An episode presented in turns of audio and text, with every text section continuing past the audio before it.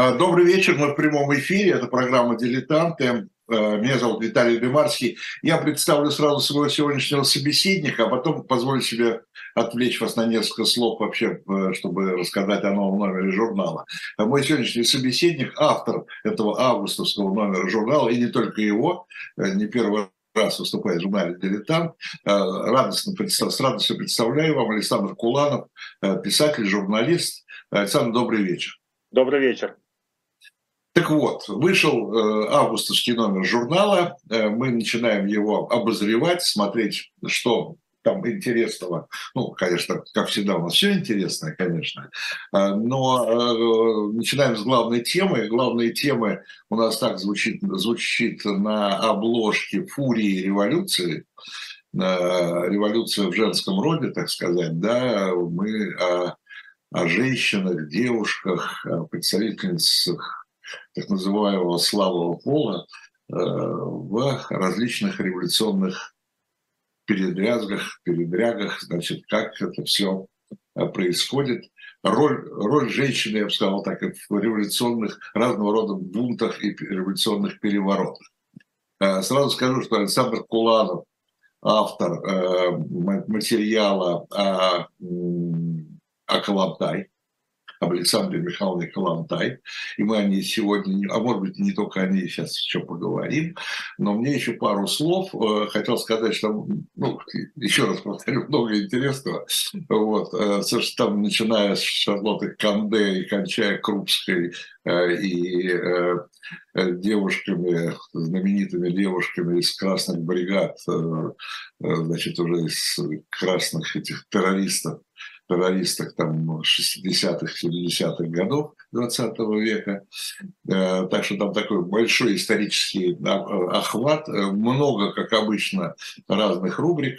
Э, обычные наши традиционные рубрики. Все на месте. Так что милости просим, августовский номер находите. Где их находить? Я думаю, что вы, э, те, кто постоянно читает журнал, хорошо знают, если не выписывает домой. Э, это э, наш, во-первых, постоянный адрес шоп «Дилетант Медиа», и где помимо значит, журнала «Дилетант», очень много разного рода исторической литературы много исторической литературы. Сегодня еще вот добавилась книжка ну, многие у нас это любят, э, про колдунов, магии э, и так далее, о дружбе фей с эльфами, терроре вампиров, падении Камелота и многом-многом другом. Вот такая у нас книжка появилась на сайте Shop Dilettant Media. Милости просим. Ну и много, э, не только такой литературы, много у нас серьезной исторической литературы, полусерьезной, на любые вкусы и на любые запросы э, по истории вы там найдете ответ. Ну что, Александр, тогда э, к вашей героине. О дружбе эльфов с феями, да. Да-да-да, к вашей героине Александре Калантай. Надо сказать, что э, там, по-моему, вы начинаете статью э, с того, что э, ее жизнь обросла мифами или что-то такое типа этого. Но просто о Калантай, по-моему, столько писали, как, может быть, ни о одной другой революционерке, давайте так будем говорить. И даже в «Дилетанте» писали неоднократно, должен заметить. Ну, наверное, да. Я, наверное. мягко говоря, не первый автор на эту тему у вас. Да, я, я, кстати, я был знаком, э, очень большой труд про Калантай, и он был невероятно увлечен, но уже ушедший из жизни такой замечательный писатель и журналист литературной газеты Аркадий Ваксберг у него а, большая книга была про Калантай, не только у него, Зинович э, Шейнис, э, писатель, тоже писатель, ну, журналист, а Калантай. В общем, о Калантай написано действительно очень много. Но э, я понимаю, что тем не менее, казалось бы, все равно мы не могли же обойти без Калантай. Такая тема, она без нее не обошлась, правильно? Потому она, наверное, такая одна из самых ярких представительниц э, революционной фурии. Но э, там есть один аспект в ее жизни, который, значит, наиболее всегда всем интересен. Ну, у нас же любят всякого рода такие... Горячие. Горячая. Скан, горяченькая, клубничку еще, как говорят. Да? Горячую клубничку, да. Да-да-да. Как ее, как ее э, любвеобильности, скажем так. Да? да.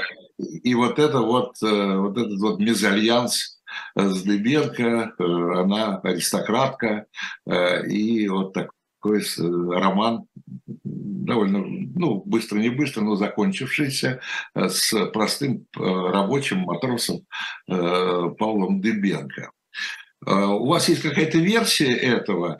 Потому что вот сколько я там читал и говорил об этом с людьми, которые этим как-то интересовались, может быть, даже писали, э, мне кажется, что когда мы об этом судим, мы плохо понимаем э, атмосферу вот этих первых лет революции. Вообще, с чем э, большевики и большевички пришли вот к этой революции, я имею в виду вот в сфере такой, э, в сфере, э, интимной сфере любви?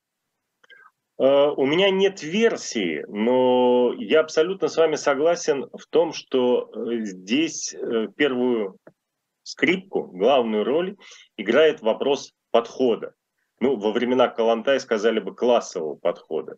Да. Потому что Э, личность самой Александры Михайловны, безусловно, яркая, безусловно, останавливающая внимание и взгляд, как вы заметили, э, до сих пор э, приковывающая внимание людей творческих, там, писателей, журналистов и так далее, она сама по себе достойна, конечно, всего этого. Но Александра Михайловна вошла в историю не сама по себе, а как лидер или один из лидеров или, как сейчас бы сказали, используя феминитивы, которым, может быть, она была бы рада, не знаю, э, одна из лидерок э, феминистского движения, да, и, в общем-то, провозвестник этого движения в нашем Отечестве. Отечество, кстати говоря, вот оно от слова «отец», опять же, да, такое, э, есть некоторое гендерное неравноправие. И для того, чтобы, как мне кажется, правильно оценить роль Калантай, Э, в истории и правильно взглянуть на ее позицию, в том числе по гендерному и, извините, по сексуальному вопросу, надо хорошо себе представлять историческую ситуацию, в которой все это происходило. Ну да, но вот э, это, это же не выдумки. Все-таки большевики, когда пришли к власти и взяли власть в свои руки, э, то э, были очень они просто проповедовали действительно теорию. Там, не, я знаю, что вы в своей статье опровергаете теорию так называемого стакана. Я опровергаю э, причастность э, Калантай к этой теории. Ну да, но она существовала, тем не менее. Она существовала, и опроверг ее, кстати говоря, не я в статье, а тоже в статье, но опроверг Луначарский. И Ленин был ей недоволен. Но потому что любая революция, революция само по себе это перехлестывание через край, да, понятно. Но даже в этом перехлестывании есть еще вот, э, извините за ну, банальное сравнение, дополнительная пена, в том числе на стакане воды, хотя пена, в общем-то, должна на других напитках образовываться, э, который не устраивала самих революционеров. Ну, в том числе потому, что она дискредитировала их в глазах э, той части общества, которая не была готова к таким коренным переменам. И, кстати говоря, дискредитируют до сих пор. Ну, потому что если сказать, что большевики были, к примеру, да, за теорию стакана воды, и тут, наверное, надо пояснить, о чем речь идет. Конечно да, а теория стакана воды, если вот в двух словах, на двух пальцах, заключалась в том, что удовлетворение сексуальных желаний и для мужчины, и для женщины должно быть таким же простым и естественным, как выпить стакан воды. Вот захотел стакан воды. Когда у тебя жажда, да, когда у тебя жажда. Когда мучает жажда. Да, так и здесь. Вот захотелось этим заняться, пошел немедленно и занялся. Или не сходя с места там, да. Но, естественно, это шокирует. И тогда шокировало. И, может быть, тогда шокировало даже больше, потому что само по себе общество было... Я не имею в виду революционную вот эту активную фракцию, да, а общество в целом. Оно было значительно более э, костным и традиционным, чем сейчас. Но, во-первых, Калантай к этому не имела отношения, она занималась гендерным сексуальным. Да, вот конкретно к стакану воды она не прикасалась. Своими губами она к нему не прикасалась. Во-вторых, сами большевики, как только вот эта вот история э, начала набирать популярность, несколько раз э, совершенно официально отстранились от этой теории. И э, словами Луначарского, и Ленина. И говорили о том, что как бы невелика была жажда, жаждущий же не падает на дороге и не пьет из грязной лужи. Да? Он все-таки ищет возможность найти более-менее чистый источник. Или как Ильич, бессмертный, говорил, э, опять, ну хочется пить, но ты же не будешь пить из э, стакана, захватанного десятками губ. Ну, надо как-то вот э, все-таки гигиену, в том числе и в этом, соблюдать.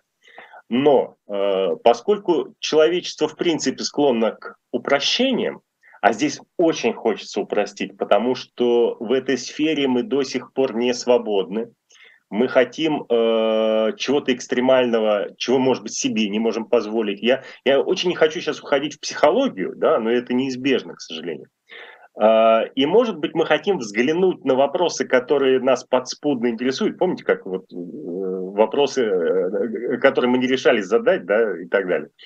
А, но, но, но другими устами. Да? Вот пусть нам кто-нибудь на это ответит. А, вот, может быть, Калантай об этом говорил. Тем более, что в случае с Калантай есть еще одна э, большая опасность. Мы много вообще знаем вот этих вот фурий революций э, исторических женщин, чей образ не сформирован у нас Э, мастерами культуры или средствами массовой информации. Ну, мы как себе представляем Елену Стасову, например? Да никак не представляем. А Калантай в образе, э, который сыграла э, артистка Вахтанговского театра. Юлия Борисовна, да. Совершенно верно. А, во всяком случае, поколение старше, ну, наверное, 45 представить, вспомнить во всяком случае может. Ну, слушай, если бы там, если бы Стасова была бы героиней какого-нибудь фильма, то и Стасова бы осталась. Вот, вот о чем и речь. И когда человек ну, заходит в какое-нибудь интернет-пространство и видит Калантай, сексуальная свобода, стакан воды, он вспоминает Юлия Борисова, изящная в этой ленте на приеме у короля Швеции. А, это она этим занималась. Надо брать, дайте две. И бежит э, в киоск покупать дилетант с, со свежей статьей о Калантай. Понимаете? Вот это еще вот так работает. Если бы, ну, ну представьте себе, ведь Доколантай на самом деле о женском равноправии, о гендерных проблемах и в том числе о проблемах сексуального полового воспитания писал довольно много людей. И сама по себе э, вот эта вот история, даже выражение «стакан воды» придумано еще в XIX веке Жорж Санд но мы, я сейчас не, не беру э, в расчет э, Виталия Наумовича, которому Франция близка в силу профессиональных, да, и исторических э, событий. А, но нормальный российский читатель интернета, опять же, там, ну пусть в возрасте 40-45 лет, он много читал Жорж. Вот. А Юлия Борисова, Калантай, она все-таки ближе. Поэтому здесь э, целый набор вот этих вот э, Э, особенности восприятия образа формирует часто то, э, чего на самом деле в этом образе быть не должно. Она о стакане воды не писала вообще. Ну, многое, да, там э, сам этот мезальянс придал некой скандальности и популярности самого этому браку, да, с да, да, да, да. Но тут, опять же, вот понимаете, в чем дело? Посмотрев материалы по Александру Михайловне Калантай, и даже послушав ее речь, а в интернете можно найти запись ее выступления вживую, у меня создалось впечатление, что она, как э, старые, некоторые из старых большевиков-ленинцев, была выдающимся пиарщиком или пиарщицей. И она умела еще и сама создавать вот эти вот образы. Очень неплохо. Женщина была высокообразованная, сознанием многих языков, с прекрасным дворянским воспитанием. Напомню тем, кто еще статью не прочитал, что это в детстве ее звали Шурочкой Домонтович, она была генеральской дочкой. И, и, и муж у нее, по стал генералом, да? И муж у нее, да. Первый, по которому она да, Да, да, да, который дал ей свою фамилию, да, он дослужился до генерала. И она умела и любила производить впечатление. Я э, читал воспоминания одного из э, старых революционеров, который случайно познакомился с ней на пароходе, идущем э, в Норвегию. И он там удивлялся. Она представила, что она Калантай. Кстати, у нее тогда была удивительная оговорка. Она большевичка, но не Ленинка. В то время, да, масса было нюансов, да, вот это вот партийный, даже внутрифракционно, э, внутрифракционного деления. Большевичка, да. И он удивлялся, как большевичка, пусть даже не Ленинка, путешествует первым классом, он пишет в одежде э, элегантной, но еще и с претензией на роскошь. То есть это женщина, которая постоянно вот э, формировала свой образ. И поскольку э, в формировании образа, когда человек этим увлекается, мы знаем это по психологии там, звезд эстрады, например, очень часто приходится прибегать к э, способам шокирования публики для привлечения к себе внимания. Э, нам не приходится удивляться, что к этому прибегал и Калантай. Во всяком случае, если мы говорим о мезальянсе, ну, я так понимаю, что вы имеете в виду брат, э, брак с Дебенко. Дебенко, конечно. конечно. Да. А, ну, почему? Собственно говоря, этот брак состоялся. Но он был в нее влюблен. Все пишут о том, что он сразу в нее влюбился. Но, между прочим, брак рассыпался после того, как она нашла у него во Френче записки от других его любимых женщин. Значит, а он тоже, он тоже был любвеобилен. Он, он тоже был любвеобилен. Более того, э, еще до того, как она познакомилась с Дебенко, она писала о том, что ей физиологическая сторона брака, то есть именно вот э, супружеский секс и то, с чем ее имя впоследствии десятилетиями ассоциируется, стало э, настолько безразлично, что, в общем-то, уже и неприятно. Поэтому говорить о том, что она там была э, невероятно ли любвеобильно подвержена э, каким-то плотским желаниям, и увидев э, Дыбенко, который там младше намного-намного лет, бросился к нему в, объ... в объятия, я думаю, что это сильное упрощение и недооценка Александра Михайловны. Ну, наверное. Но, э, тем не менее, там, я не знаю, как со стаканом воды, и кто там сочинил э, эту, эту теорию, но надо признать, есть очень много свидетельств таких. Что-то у нас об этом очень мало пишут и мало показывают это. Там даже есть что показать. Да, Первые послереволюционные годы это все-таки была намного больше свобода нравов. Вы знаете, меня, например, меня поразили лозунги, э, плакаты, которые висели на, как бы сейчас сказали, на, на, на э, сексуальные темы. Да? Там, по так не называлось, но там, в общем-то, это свобода нравов ощущалась во всем. Это, э, это была эпоха первой сексуальной революции. Да, абсолютно правда. Знаете, меня потрясла фотография ну, мы с вами москвичи, э, э, значит, хорошо знаем Москву, набережная Москвы-реки около Кремля, Кремлевская набережная, угу. нудистский пляж. Угу. Нудистский пляж, э, значит, где-то начало 20-х годов. Это ну, было... я, я, я вам могу сказать, что это было в порядке Перед Петропавловкой он время от времени появляется до сих пор нудистский. Поэтому тут э, Я переехал, хочу вам сказать, что я переехал, когда в Питер, я не, не видел. Ну, да, там надо так, спросить, не то чтобы это спросить, у... время от времени люди раздеваются, да. Надо э, спросить у более э, у ветеранов питерцев. Э, в Москве он переехал в другое место. Но это действительно была эпоха сексуальной революции. И вот э, я помню, у нас с вами был эфир, посвященный Зорге. Да. А ведь... Э... Я, я вас перебью. Э, да. Извините, Саша. Я просто хочу сказать нашей аудитории, что Александр Куланов, автор замечательный, я думаю, что лучше, э, вот прямо при нем говорю, в глаза, э, лучше, на мой взгляд, интереснейшей биографии Рихарда Зорга. Спасибо. Вот. Э, казалось бы, уже мы тоже все знаем, уже столько написано про Зорги, но просто не э, читает, не отрываясь.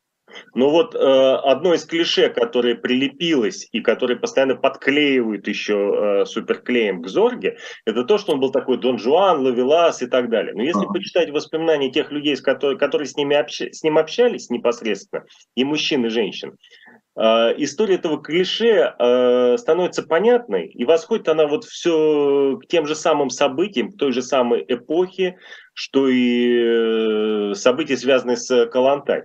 Э, Зорги был участником германской революции, да, это примерно те же самые годы, там 18-19 годы, и в Германии шли точно те же самые события. Ну, собственно, и учителями Калантай в значительной степени были и Клара Цеткин, и Роза Люксембург, германские женщины-коммунистки. А, и Зорге был так, ну, сейчас в кавычках скажу, любвеобилен, да? потому что он смотрел на проблему отношения мужчины и женщины с точки зрения передового марксиста. Он не был любвеобилен.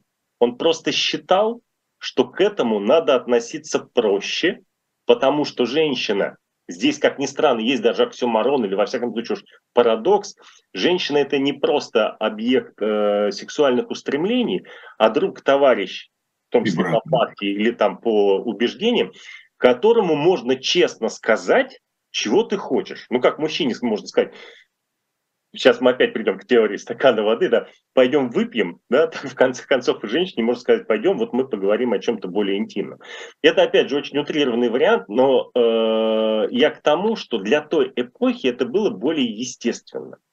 Теперь возникает самый главный вопрос. Откуда эта естественность взялась? Потому что если мы э, попытаемся рассматривать все вот эти события, связанные, ну, назовем ее так э, в нашей передаче сегодня, с первой сексуальной революцией, э, надо понимать три причины, как сказал бы Ильич, да, вот э, ее появления. Да, какие были источники А источники эти были абсолютно э, политэкономические. И, в общем-то, первым из марксистов, кто писал о сексуальной революции, был товарищ Энгельс у которого, кстати, секретарем работал э, двоюродный дед э, все того же Зорги. Видите, как история переплетается. И э, основа вот этого, ну, на наш взгляд, странного, может быть, для кого-то развратного э, отношения, она имела, э, она зиждилась, да, на абсолютно экономических причинах. Женщина должна была получить такие же права, как мужчина. Потому что до того времени, до революции, в данном случае не сексуальной, а Октябрьской революции, женщина действительно по всему миру была существом абсолютно угнетенным. И уж если давать ей свободу, то давать свободу во всем, а не по частям, не кусочками. Вот в чем была идея. Если мы вот это вот себе усвоим, то весь, все наше представление о той эпохе, о тех взглядах, о взглядах э, Александра Калантай и о ней самой, я думаю, довольно сильно изменится. Я не знаю, э, есть же еще одна такая версия, э, еще одной теории тех лет, не стакана воды, а коллективных жен. Да? Я думаю, что она нигде не была все-таки оформлена. Да? Ну, я, я, я представляю, о чем речь, в том числе и Калантай об этом писал. Это, опять же, вот попытка упрощения ну и без того не самых сложных теорий, да, вот в данном случае как раз Калантай об этом писала, а, и перекладывание их, э, скажем так, на э, понятный язык бедноты, я бы так это назвал. Потому что Калантай писала о том, что в свободном коммунистическом обществе, коммунистическом обществе, не сегодня, не завтра, а вот в том светлом будущем, которое, может, доживем, может, не доживем, думала Калантай, будет не есть, не должно стать завтра. А со временем будет так, что мужчины будут жить в общежитиях, женщины будут жить в общежитиях, старики будут жить в доме ветеранов революции, вот. А дети будут жить, ну, в таких э, там... Детских садах. детских домах, в интернатах и так далее. Потому что у мужчин есть свои потребности, у женщин свои потребности, да, и так далее. А, народ не был к этому готов. Причем надо сказать, что все это Калантай писал задолго до революции. Ее статья «Новая женщина», например, вышла впервые в 1913 году. В 1913 году. А впервые она начала об этом писать и публиковаться в 1908 то есть это, это взгляды такие сильно на будущее. Это теория, это не практика процесса. А, почему? Потому что в коммунистическом обществе уже у всех все будет. И, в общем-то, а, семья, семейная ячейка, которая Энгельсом рассматривал, Энгельсом рассматривалась как пережиток буржуазного общества, как способ передачи по наследству средств производства, опять экономика и политическая экономика, да, а, отпадет сам собой вот этот способ существования. Опять же, в каком-то далеком, абстрактном, утопическом коммунистическом обществе. Народ это понял так. Мужики в этом бараке, бабы в этом, и они все общие.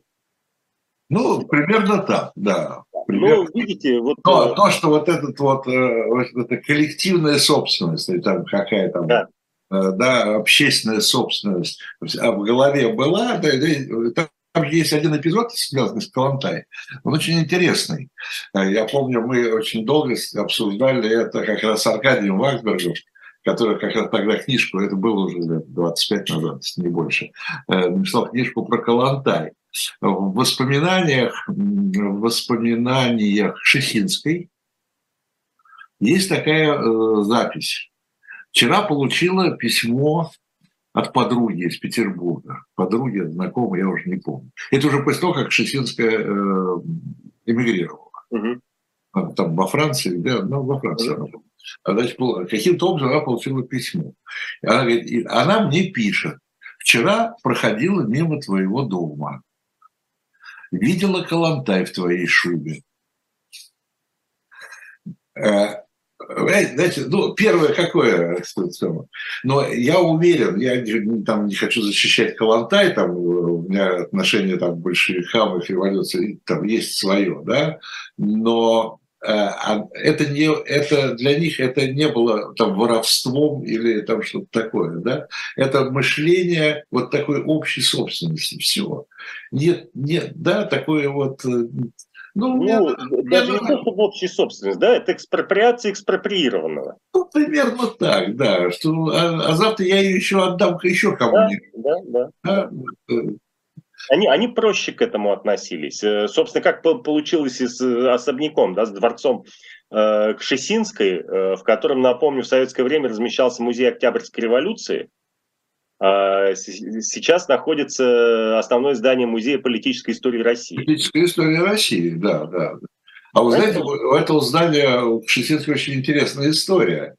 Она же летом 17 года, я просто очень хорошо э, знаю там и сотрудников этого института, нам в журнал писали они. Летом 17 года, еще летом 17 года, а, большевики его захватили, это здание. И по суду их, э, их выкинули оттуда. А, да, я знаю, да. Их по суду выкинули оттуда. Ну, это уже... Да, ну, уже. Потому что летом 17 года было еще временное правительство. Ну, еще время, конечно, да. Еще, еще было, еще было, еще было правосудие. Да, совершенно верно. И Калантай, кстати говоря, в это время сидела в тюрьме. В Выборгской женской тюрьме, потом сидела в крестах. Тут я могу путаться с хронологией, где она сидела в начале. Не принципиально. Но это время было очень непростое. И, естественно, когда власть сменилась, если вдруг на ее хрупких э, плечах оказалось какое-то манто э, Кшесинской, удивляться этому не приходится. Тем более, что статус статус э, обязывал. Нельзя забывать, что Александра Михайловна стала э, наркомом общественного презрения, то есть э, главой э, Собеса... Собес, социального обеспечения. И, между прочим, на минуточку, э, это, ну, во всяком случае, один из первых примеров мировой истории, когда женщина стала министром. Если не первый.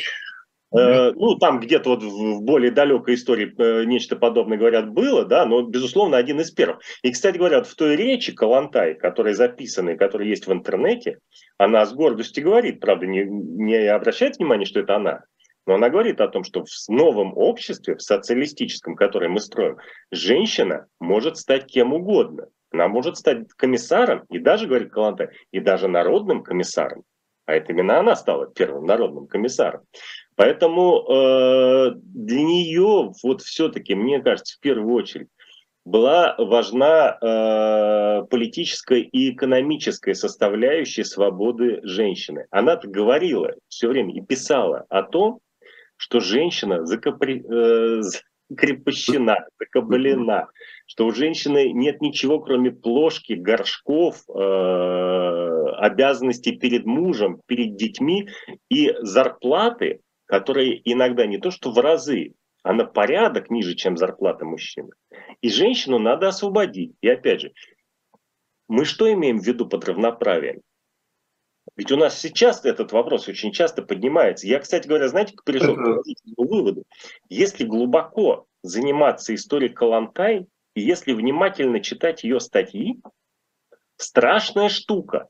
Окажется, что многое из того, что она написала, актуально сейчас. сегодня.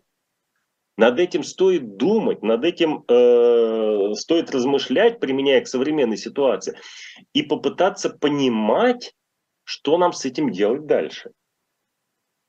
Потому что ну, даже сами женщины, да, они вот э, свое равноправие понимают по-разному. Потому что... Все получают, все понимают по-разному. Все пони... И между прочим, с одной стороны... оговорка по Фрейду, оговорка по Калантай. Все и получают по-разному. Потому что если женщина обретает равные права, должна ли она при этом получить равные обязанности с мужчиной? Ну, слушайте, это очень сложный вопрос. Это мы сейчас это уйдем в другую сторону, потому что что такое равноправие, в чем равноправие, да, где да. кончается равноправие, где начинается различие все-таки чисто физиологическое, извините. Совершенно верно. Совершенно. А, ну, это оставим. Представляете, она погрузилась в эту тему э, ну, в конце 90-х годов 19 века. И это, да, тогда это вообще был мир блуждающих светлячков. Тогда, в принципе, никто не понимал, о чем речь. И теории выдвигались самые разные. И там и предлагать можно было все, что угодно. Исторического опыта не было. Это мы сейчас такие умные сидим с вами, разговариваем с помощью электрической связи, да, вот нас слушают там, может быть, на других континентах, а тогда ты антибиотиков не было. И мужчины, и женщины нас слушают, имейте в виду. И мужчины, и женщины нас слушают. Женщины особенно, потому что я, в принципе, против равноправия ничего не имею. Вот. Э, нет, разумеется, да, надо будет, я что-то сейчас подумал, надо будет номер сделать, может быть, по истории феминизма вообще. И, и, и Калантай снова туда попадет. Причем попадет именно как теоретик э, русского феминизма, и, может быть, даже... Но они все, все эти дамы э, русской революции, я имею в виду той революции большевистской, они все были озабочены, ты заметные дамы, кстати, начиная с Крупской. Да, да. да. Русский очень, я, у меня, Что у такое брак Надежды Константиновны и Владимира Ильича? Да? Это опять товарищеский брак. Да? знаменитые Абсолютно. кольца из пятаков э, и так далее. Да. Это товарищеский союз да, для решения каких-то насущных вопросов. А любовь, ну что любовь? Когда революция, это уж как получится. Э, ну хорошо, э, я бы хотел все-таки еще, знаете, поговорить о ее дипломатической миссии, потому что э, Сталин ее явно недолюбливал, как говорят во всяком случае. Ну, он ее там где-то вот сослал, но, но ценил как очень эффективного посла. Тут, э, мне кажется, э, вообще Александру Михайловне здорово, здорово повезло в отличие от многих, кстати говоря, даже других фурий революции, которые такого счастливого конца не имели, она все-таки прожила долгую жизнь, скончалась в возрасте 80 лет.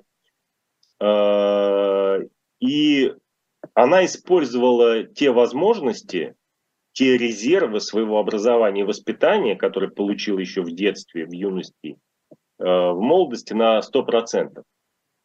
А, потому что то время, несмотря на то, что имели женщины с хорошим образованием, ее отправили за границу в 1923 году впервые, если мне не изменяет память. И потом, в общем-то, она оттуда не вылезала. Она провела за рубежом все-таки большую часть жизни. А, в то время она попала вот в эту золотую обойму, очень маленькую, короткую, малоемкую и сумела в ней удержаться, несмотря на кардинальную смену курса советской власти. Да. И Сталин, даже если он ее не любил, вполне допуская, что она ему сильно не нравилась, э, он вполне прагматично счел возможным ее не менять. И опять же, э, во многом из-за того, что она занимала место довольно уникальное. Все-таки быть послом э, в Швеции и Норвегии – это такая ниша, нишевая история, ну, как мне кажется. Ну, конечно, тем более, что тогда, когда Советский Союз э, еще даже не было, нет, 23-й год уже был, э, так сказать, пробивал себе да, место э, во внешней политике, в мировой политике, да, конечно, это было вообще, вообще послов-то было раз-два и обчелся. Э, послов не было вообще, они были полпреды, да? Ну, полпреды, да. Ну, это то, что сейчас называется послы. Да, а Тут надо иметь в виду, что у Калантай сразу, не знаю, насколько ее усилиями, может быть, вообще без ее усилий, но так уж сложилось, была одержана крупная дипломатическая победа, потому что быть послом, э, полпредом э, в Скандинавии, когда тебя э, незадолго до революции оттуда высылают по личному указу шведского короля Густава V с вечным запретом на въезд э, обратно и вдруг приехать там, ну пусть даже в Норвегию, это все-таки сильная дипломатическая победа, которая показывает, что пусть короли и не любят большинство, да, но, но должны мириться. И это, это очень сильный ход был с точки зрения Сталина, оставить такую женщину на этом месте. Но она, кстати говоря, ведь и уезжала из Скандинавии, и опять она уехала э, полпредом там не в Соединенные Штаты, не во Францию, в Англию, она уехала в Мексику. Это опять очень нишевая история. Ну, не, не, не самое там э, экономически интересное, да, но вот э, нашли возможность сохранить ей жизнь и использовать ее какие-то дипломатические качества. А в каком году она уехала в Мексику? В середине 20-х. Я сейчас опять же вот э, могу в датах путаться, но надо посмотреть просто. Но это... Наши слушатели легко это найдут. Ну, да но потом-то... Ну, она потом она снова вернулась в Скандинавию. Она же вернулась, да. То есть она... Да, ну, когда, когда, когда убивали Троцкого, ее там не было. Скандинавия э, ведь тоже возникла не случайно, потому что на какую-то там толику э, крови Александра Михайловна финка. Ее дед был финским промышленником, там уж не очень понятно, сам он был финном или не финном, но тем не менее вот э, нечто скандинавское у нее там в наследстве было, и финский язык, и шведский язык она училась с детства. Поэтому для нее это была естественная среда обитания. И нравы, и язык, опять же, и политику и экономику этих стран она знала. Плюс ко всему, она там работала как деятель революционного движения, как подпольщик еще до революции. Но смотрите, говорят, да, это судя там какие-то полезные дела, и эффективно она была во время войны. Да? И в какой-то мере, уже не знаю, там так во, это... во время даже двух войн. Ну, Советско-финской, да. да Советско-финской, и потом э, Второй мировой. А, да, но что она якобы или не якобы сыграла большую роль в том, что Швеция, э, вот, во-первых, оставалась нейтральной, и во-вторых, в том, что Швеция, оставаясь нейтральной, была такой площадкой переговорной во время войны, где можно было видеть кого хотите. Да. да. Э, я не знаю, насколько это правда. Я все-таки не историк дипломатии, не историк э, скандинавских стран. Да и Александр Михайловна, в общем-то, не основная моя героиня. Э, но принципе, в истории такое бывает. Э, ну, во-первых, такие нейтральные площадки были нужны. Если э, возникала возможность, и если возникал человеческий фактор для создания э, подобных резервов, то он мог играть очень важное значение. Но мы, опять же, извините за избитый пример, но та тема мне просто сильно ближе. Вот в случае с Зорги он это показывает. Да? Будь на его месте какой-то другой человек, может быть, с меньшей харизмой, знаниями и энергией, он выполнял бы свои задачи несколько иначе. Ну, грубо говоря, украл информацию, передал. Зорги пытался решать геополитические задачи.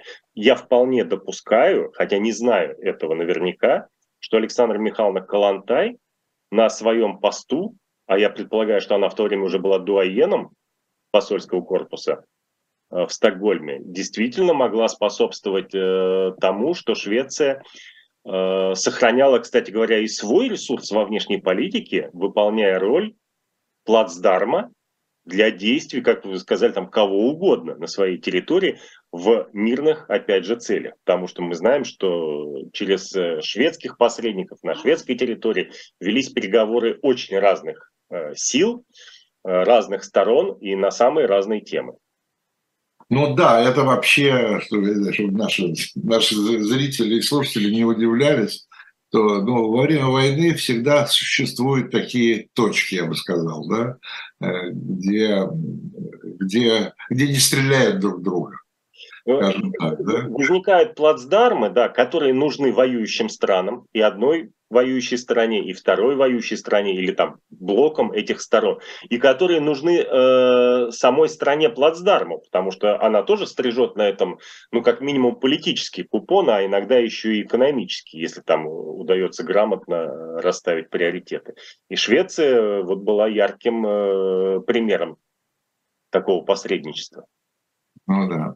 Э, ну и, э, собственно говоря, если как вы правильно сказали, там во время вот этой советско-финской зимней, так называемой, войны, э, то есть они там, она, она, как говорят опять же, да, что она задержала шведов от более активного участия. Они там кого-то послали на помощь финнам, ну, надо еще понимать, что Швеция и Финляндия это были когда-то одна, была одна страна. Да, это очень важный нюанс, очень важный нюанс. Швеция да. рассматривала Финляндию примерно так же, как Советский Союз, да, или Россия рассматривала Финляндию. Финляндия оказалась вотчиной э, двух государств, да, с двух сторон. Да. Ни, ни, ни та, ни другая страна не рассматривали как самостоятельное государство. Мы считали, что Финляндия это наше в прошлом княжество, да, которое мы добровольно э, обрекли на э, свободу э, и самоопределение, да, но точно так же думала Швеция. Поэтому там очень важно было э, тонко расставить приоритет. Это была серьезная дипломатическая работа. И мадам Калантай, мадам Полпред э, по своим качествам, я думала, думаю, подходила на эту работу ну, очень хорошо, если не идеально. Но если я правильно помню, даже что шведы чуть ли были одними из посредников даже в советско-финских переговорах. Совершенно верно. Совершенно верно. И, и поскольку все переговоры эти велись на э, дипломатическом уровне, на высоком дипломатическом уровне и через э, наше полномочное представительство, Александр, Александра Михайловна э, спела свою лебединую песню. Вот начав свою карьеру совершенно непонятным образом, ее вся молодость прошла, в общем-то, в поисках темы, за которую она хотела бы побороться. Она, женщина была просто очень энергичная. Очень, очень энергичная. Она была, э, жила в достатке, у нее все было. И если Лев Толстой, вспомним Булгакова, Белую гвардию, стал писателем, потому что на него крестьяне работали, и ему заняться было нечем, но это опять же да, в художественном таком воплощении, то Александра Михайловна, имея все, искала возможность вот применить силы, которыми была просто переполнена найдя вот эту тему, да, постепенно, э, может быть, даже охладев к революции, да и возраст все-таки, она 1872 года рождения, она на два года всего моложе Ленина. Всего-навсего. В общем-то, э, почему мы говорили да, про мезальянс с Дебенко? Ведь он мезальянс-то не только социальный, не только классовый, но и возрастной. И у нее, кстати, очень многие из ее возлюбленных были сильно моложе пройдя вот эти все жизненные этапы, она нашла себя там, где ее силы оказались востребованы в ее возрасте, с ее знаниями. С ее знаниями, причем с теми знаниями, которые она приобрела до всей революционной деятельности. Она ведь объехала все. Подготовка, языки, да? Я вам скажу, она в Соединенных Штатах, в североамериканских Соединенных Штатах, во время своих поездок по, э, скажем так, городам, в которых э, необходимо было встретиться с представителями и феминистских движений, и социал-демократических, и рабочих движений, вот готовы, набрали воздуха. Она посетила 123 города. 123 города. Вы, ну вот кто у нас сейчас, да, в состоянии вот ну такую пропагандистскую поездку, если за, за это не платят, как за концерт на стадионе? А она ездила, и она Европу всю проехала. Ведь ее, когда выслали из э, Швеции, она далеко уехала, что ли? Переехала через пролив, сейчас там мост вообще наведен на этом месте, остановилась в Копенгагене и сразу связалась с Лениным. Она, она женщина была вулкан, вот настоящая фурия революции. Естественно, она всех знала. Она через женщин через лидеров, опять же, тех же феминистских движений знала, в общем-то, и мужчин. Потому что для них это были главные враги. У нее были чрезвычайно э, широкие связи. тоже Швеции, Норвегии, Финляндии в родной, отчасти родной. Поэтому, когда появилась возможность эти связи использовать, когда появилась возможность проявить свои таланты, даже лингвистические. Вот э, разведчица советская, Зоя Воскресенская, она же Рыбкина, да, она э, вспоминала о том, как э, Александра Михайловна свободно переходила с языка на язык, причем ну, с таких э, экзотических на такие экзотические, как с норвежского на болгарский. Да, представляете? Что это потрясало всех собеседников. И представьте себе впечатление, например, шведского МИДа, который выходил на переговоры с полпредом, как они считали, дикой варварской советской России, где, между прочим, нарком иностранных дел Георгий Васильевич Чечерин любил э, щегольнуть то в бухарском халате, то в э, гимнастерке с разговорами, как это называлось, да, вот с этими чудесными узорами, в шапке богатырки. Ну, это странно выглядело. И ожидали это, собственно, от полпредов советского государства, ну, некой азиатской дикости и варварства. И вдруг приезжает дама, да, которая ведет себя как аристократка но представляет эту страну. И еще, между прочим, Швеция уже и в то время э, один из лидеров, может быть, э, скажем так, женского демократического движения в Европе, там же тоже начали рано бороться за права по освобождению женщин. И вдруг приезжает мадам, которая говорит, у меня есть еще более э, широкое представление о том, да, как это должно быть. Это мне напоминает еще одну японскую историю, вы уж меня извините, да, ну, просто Япония это все-таки больше мой конек. Когда в 47-м, в 46-м году писали для японцев э, конституцию МакАртура, поныне действующую, э, женщина нашего происхождения, наша соотечественница э, этим занималась в том числе, Биата Сирота Гордон, когда она э, предложила э, две статьи в Конституцию по равенству женщин и по избирательным правам, в штабе МакАртура ее шеф, американский полковник, сказал, знаете что, миссис Сирота, даже в Америке женщины не имеют таких прав. На что Сирота ответила, э, в таком случае американским женщинам будет к чему стремиться. Вот в каком-то смысле э, приехавшая из дикой советской России Александра Калантай, она вот так по-хорошему фраппировала великосветское общество, МИД, Швеции, Норвегии, наверное, Мексики. Про Мексику я практически ничего не знаю, к сожалению. Но э, это, это действительно это была картинка, которую Сталину стоило беречь.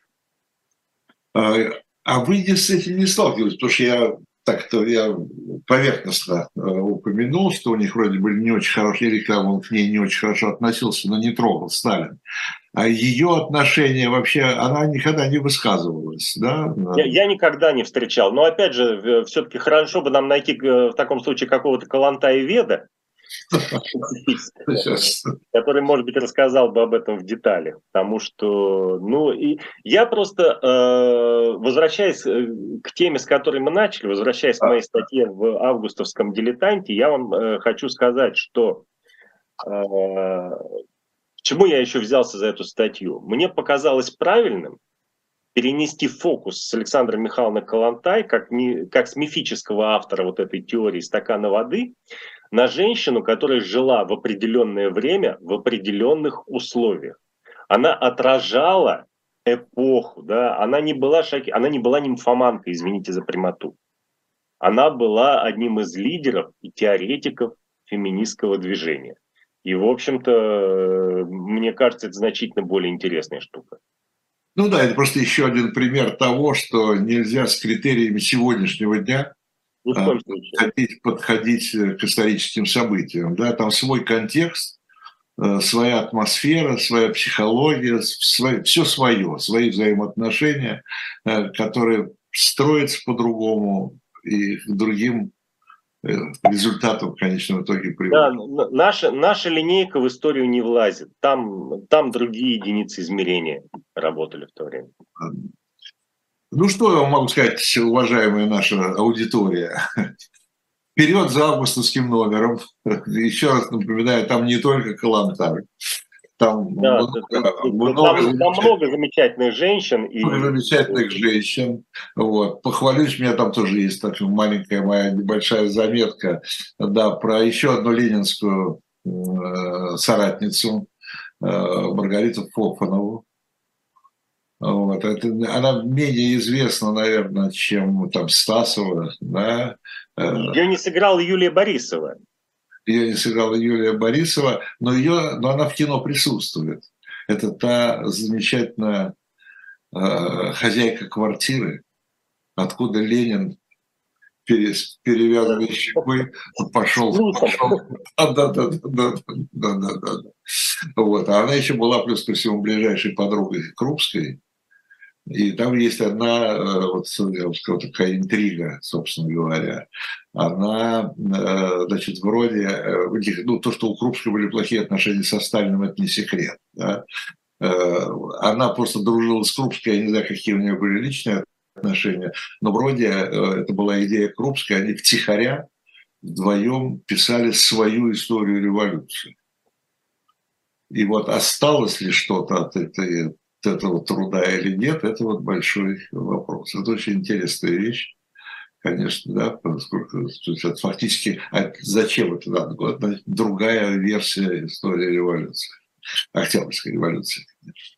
Ну вот, э, и так далее, и тому подобное, поэтому вперед за августовским номером, э, в киоске, в Петер... раз уж мы сегодня Петербург вспоминали, конечно, гостиница Гельвеция и другие всем знакомые места, включая включая э, сайт Shop Дилетант Медиа, плюс к журналу книги, книги, книги, книги, история, история, история. Ну вот еще раз повторю, э, значит, про горный народ гномов, который тайком соседничал с людьми, э, про колдунов, как магия скрывается за чарами любви. В общем, о магическом мире книг извините, о магическом мире в книге из серии «Зачарованный мир». Так что там даже вот любители такого рода литературы э, найдут чем поживиться, что называется. Э, программа «Дилетант». Прощаемся на неделю. От Куланова, Александра Куланова еще раз благодарим и за статью, и за участие в этой программе. И ждем новых материалов в журнал. Спасибо. Всего хорошего. Спасибо. Всего доброго.